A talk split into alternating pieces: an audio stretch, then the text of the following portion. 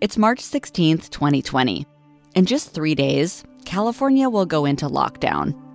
I want to do some things with you that will help you with the pressure of this time. So, not just for the immune system, but for the way that the, the mind gets distracted and weak.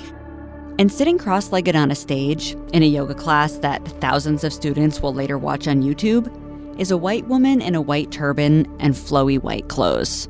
All right, that's our plan. We're sticking to it. And we have three more backup plans in case that one doesn't work.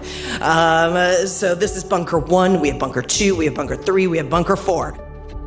Before the pandemic, this woman, Guru Jagat, she was a famous Kundalini yoga teacher. She was kind of a girl boss. She had a no bullshit teaching style that got her celebrity clients like Alicia Keys. She had a fashion line, a book deal, a streaming platform, and a podcast where she said stuff like this. Well, one of my favorite uh, mantras of 2020 is no, or, you know, even better than that, fuck no. Um, because true compassion often comes with no. She's so funny. She could light up an entire room without even saying anything. Feels like the cosmos conspired to put me here to learn from this woman. She's actually kind of like Kundalini royalty. Okay, so you're on your back, stretch the fingers towards the toes, and begin breath of fire. And then 2020 hits. And in the next few months, Guru Jagat, like many yoga and wellness influencers, will begin to speak more and more frequently about her belief in conspiracy theories, like QAnon. We're in this global lockdown. We know there's other reasons for it besides um, what they're telling us. She starts interviewing controversial guests on her podcast.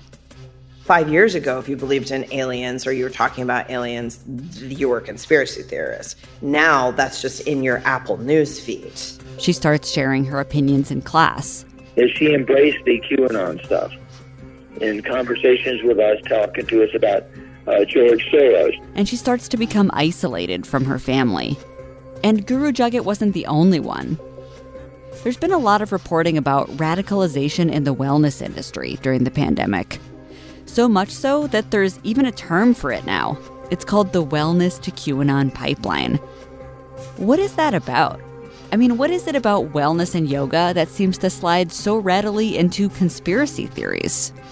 If you are young or searching or in a time of crisis, it seems to offer a whole lot of answers. This is the perfect, perfect opportunity for me to prove that my yoga actually has miraculous healing qualities.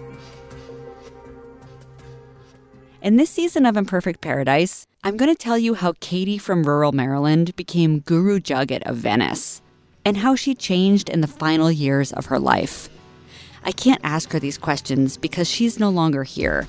But I spent a lot of time talking to people who knew her well and watching a lot of her videos and those of her teacher and followers. Even if you think that she's a scam artist, even if you think she's a conspiracy theorist, you can't look at her eloquence and her teachings and deny that she is one of the greatest teachers that's ever lived during our time. From LAist Studios, this is Imperfect Paradise, yoga's queen of conspiracy theories, launching this January. I'm Emily Guerin, the host of California City. Listen wherever you get your podcasts.